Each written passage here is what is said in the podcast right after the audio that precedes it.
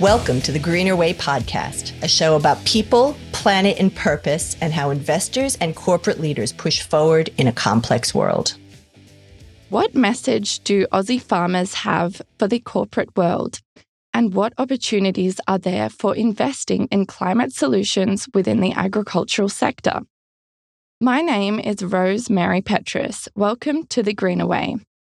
I'm the senior journalist at FS Sustainability, and today we're sitting down for a chat with Dr. Anika Molesworth, farmer, scientist, and public figure on issues of food systems, climate change, conservation, and rural community development.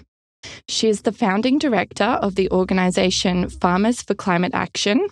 She's an advocate for women in STEM and has worked with the Climate Council, the Australian Centre for International Agricultural Research, and Al Gore. Did I miss anything there? Welcome to the podcast, Anika. Thanks so much, Rose, for having me on the show. So, Anika, tell us your story. What motivated you to get involved with climate action?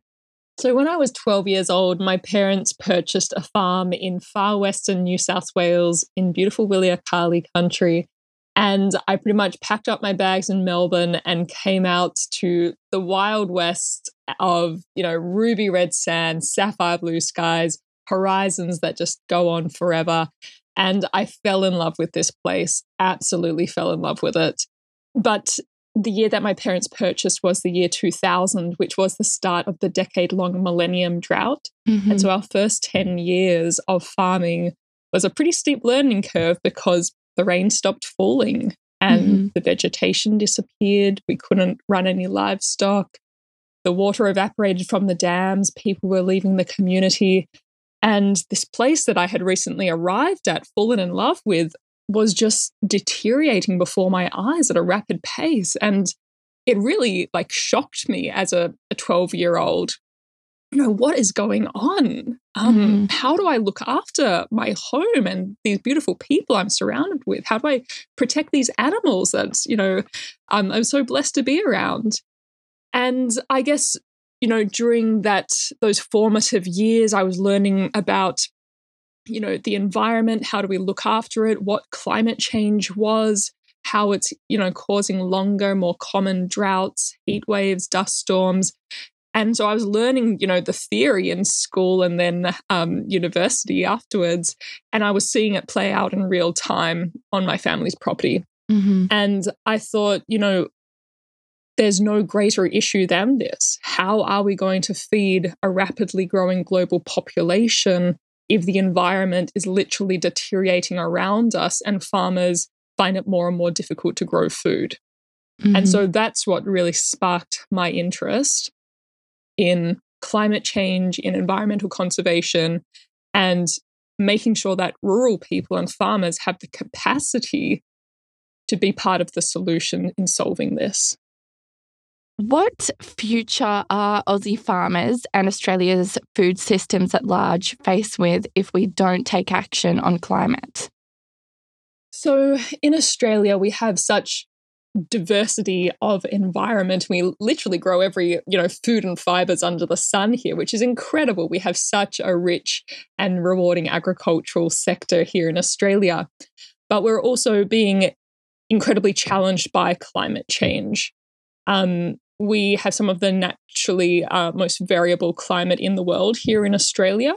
We have, you know, these extremes in temperatures. We have very poor soil qualities. We have, you know, uh, our rainfall's not very reliable, and all of these things are being exacerbated, further exacerbated by climate change. So heat waves becoming uh, hotter, droughts becoming longer, floods, torrential rains becoming stronger when they mm-hmm. do fall, changes in pests and diseases and species in our crops and in our livestock. So, no matter what farm you're looking at and what they're growing, whether it's cotton or wheat or goats, they're being impacted by climate change and probably in a slightly different way. They're experiencing slightly different problems, but they're all being challenged. And that obviously impacts the the livelihood of the farmer, you know, the productivity and profitability of the farm. It also impacts the whole of community. Um, when you go through bushfires, droughts, floods, like that does take a really large mental toll on the farmer, on the person who lives and works so closely with the land. Mm-hmm. That has a mental toll on their children, on the shops and the communities. And so it has a really big flow on effect, not only to the farm business, but to, you know, the mental health of people, to community well-being and stability. I can imagine. Recently, I had the absolute privilege of seeing you speak at the Investors Group on Climate Change Summit in Sydney. We at FS Sustainability, we were the media partner for the event. Your speech was a real call to action and addressed a knowledge gap for city dwellers in the audience that probably haven't had firsthand experience with those impacts of climate change that are happening right now out in regional areas. I'm sure some of our listeners were in attendance, but for those who weren't, what message do Aussie farmers have for the finance world? So, using finance, using capital to accelerate climate solutions is just so important. Like, it cannot be understated because all businesses, all financial institutions, all investors, they are dependent on a well functioning natural world to run their operations. At the same time, all businesses, financial institutions have an impact on nature through their operations, whether it's direct or indirect. Mm-hmm. And so understanding that means that we can assess the risks to our businesses, to our communities, to the productivity of these systems, but also find the opportunities that are actually out there. Mm-hmm. So knowing how we're interacting with the natural world and the impact we're having on it enables us to make good business decisions and channel investments into the most planet friendly activities. Mm-hmm. And so there are so many things that we need to be doing um, because you know we really know what's causing a lot of these problems you know it's it's the way we get around and transport ourselves it is the um you know the way that we produce food and fibers in our agricultural systems. It's the way we manufacture and use industrial processes. It's the burning of coal, oil, and gas. So, all of these activities are releasing greenhouse gases into the atmosphere, which are destabilizing the climate. And so, when we're thinking about activities, our business activities, where we're investing our monies, we need to be thinking how do we reduce these emissions? Mm-hmm. How do we prevent them being released? And how do we adapt our societies and our businesses to cope with the changes that we have already set in motion. And when it comes to investing in the agricultural sector, what should investors be looking for if they want to invest in innovative climate solutions? So, the thing that I find really exciting about the agricultural sector is that there are so many ways that we can reduce emissions from farms. There are so many ways that we can be investing in better farming systems, which help us look after the climate, our food systems, and our future. So, for example, uh, we hear a lot about methane in the press. We can reduce methane from our livestock with feed supplements and selective breeding, mm-hmm. reducing the time it takes for sheep and cattle to get to market, Mm-hmm. Uh, we can reforest degraded land, which captures carbon uh, in the plants and soils and increases biodiversity.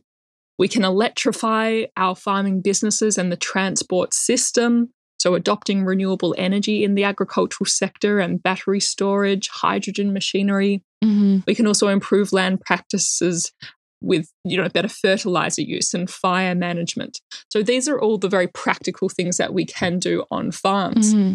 one of the most uh, important pieces in that i believe is investing in renewable energies because agriculture many agricultural businesses dairies wineries irrigation businesses they actually are quite energy consuming mm-hmm. but we live in the sunniest and one of the windiest continents on earth, and farmers have these great expanses of land, opportunities to host solar panels and wind turbines.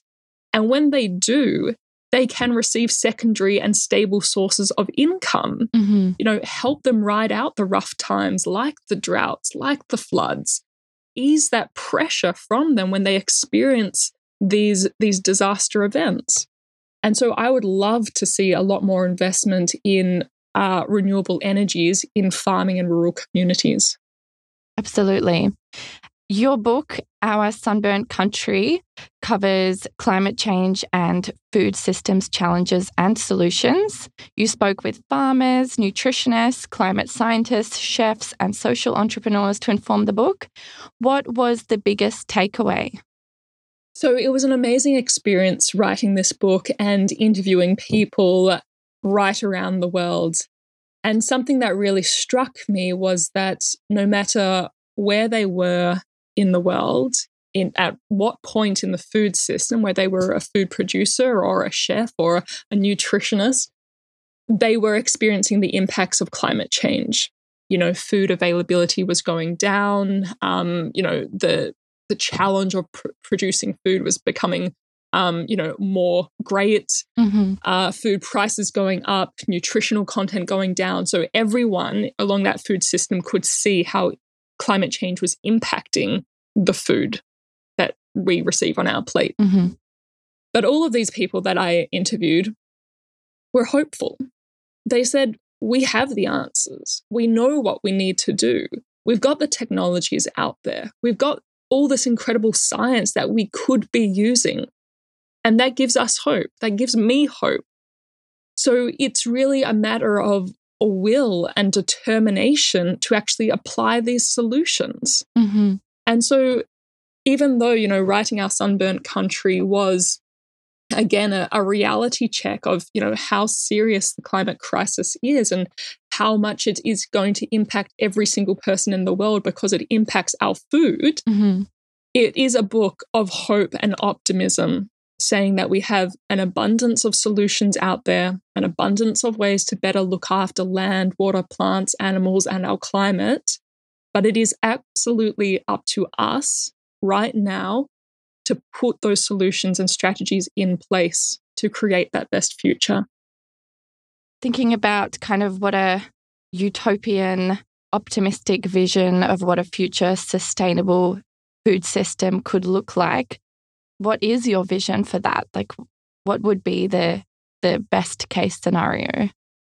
So when I, you know, dare to dream and think of what that best future is for agricultural production, I actually get really excited because I know that there are so many things that we can be doing um, that would better look after our environment, that would benefit our communities, that would improve, you know, our business operations and profitability, you know, that would actually create a better future for everyone who's going to come after us. Mm-hmm. And so that vision entails a place powered by renewable energy where we have decided to leave fossil fuels because fossil fuels are dead biodiversity and they're causing the death of biodiversity. Mm-hmm. Like we need to get off fossil fuels. It's it's ridiculous that it's 2023 and we're still, you know, championing coal and gas in this country.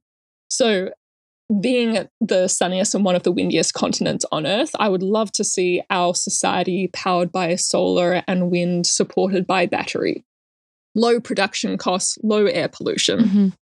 I think it is a place where we are using precision agriculture and uh, genetic selection really cleverly to use the precious resources, natural resources, very wisely. And that we're recycling these resources in cyclical systems. Mm-hmm. That we have moved away from the idea of waste generation and throwing things in a hole in the ground, and that's okay but we're actually reusing, revaluing, recycling everything that's currently in use. Mm-hmm. I would love to see a place where we are celebrating traditional knowledge. Here in Australia, we are so fortunate to have all these unique foods and flavors of native Australian produce. But rarely do you actually see them on a menu or on a supermarket shelf or in a cooking book. And what a shame because when I go walking through the paddock, I'm just constantly picking and grazing, you know, the saltbush leaves, the quandongs, these ruby um, uh, berries, and it's delicious. And this is native produce, these native foods are well suited to our climate, our soils, and you know the native biodiversity, the flora and fauna. And so we should be championing that as a nation. Mm-hmm. I would also love to see greater respect and connection to food and agriculture. And I think that does start by changing the education system and actually having, you know, school curriculums focusing on food production, eating healthy. How do we actually grow, you know, this food on our plates from soil and water and sunlight? Like that's magic. Um, you know, engaging kids in these topics. I would also love, you know, for us to really you know, use art and design and imagination, you know, really be bold and courageous about how could we grow the best possible food? Where would we do it? Who would be involved? Mm-hmm.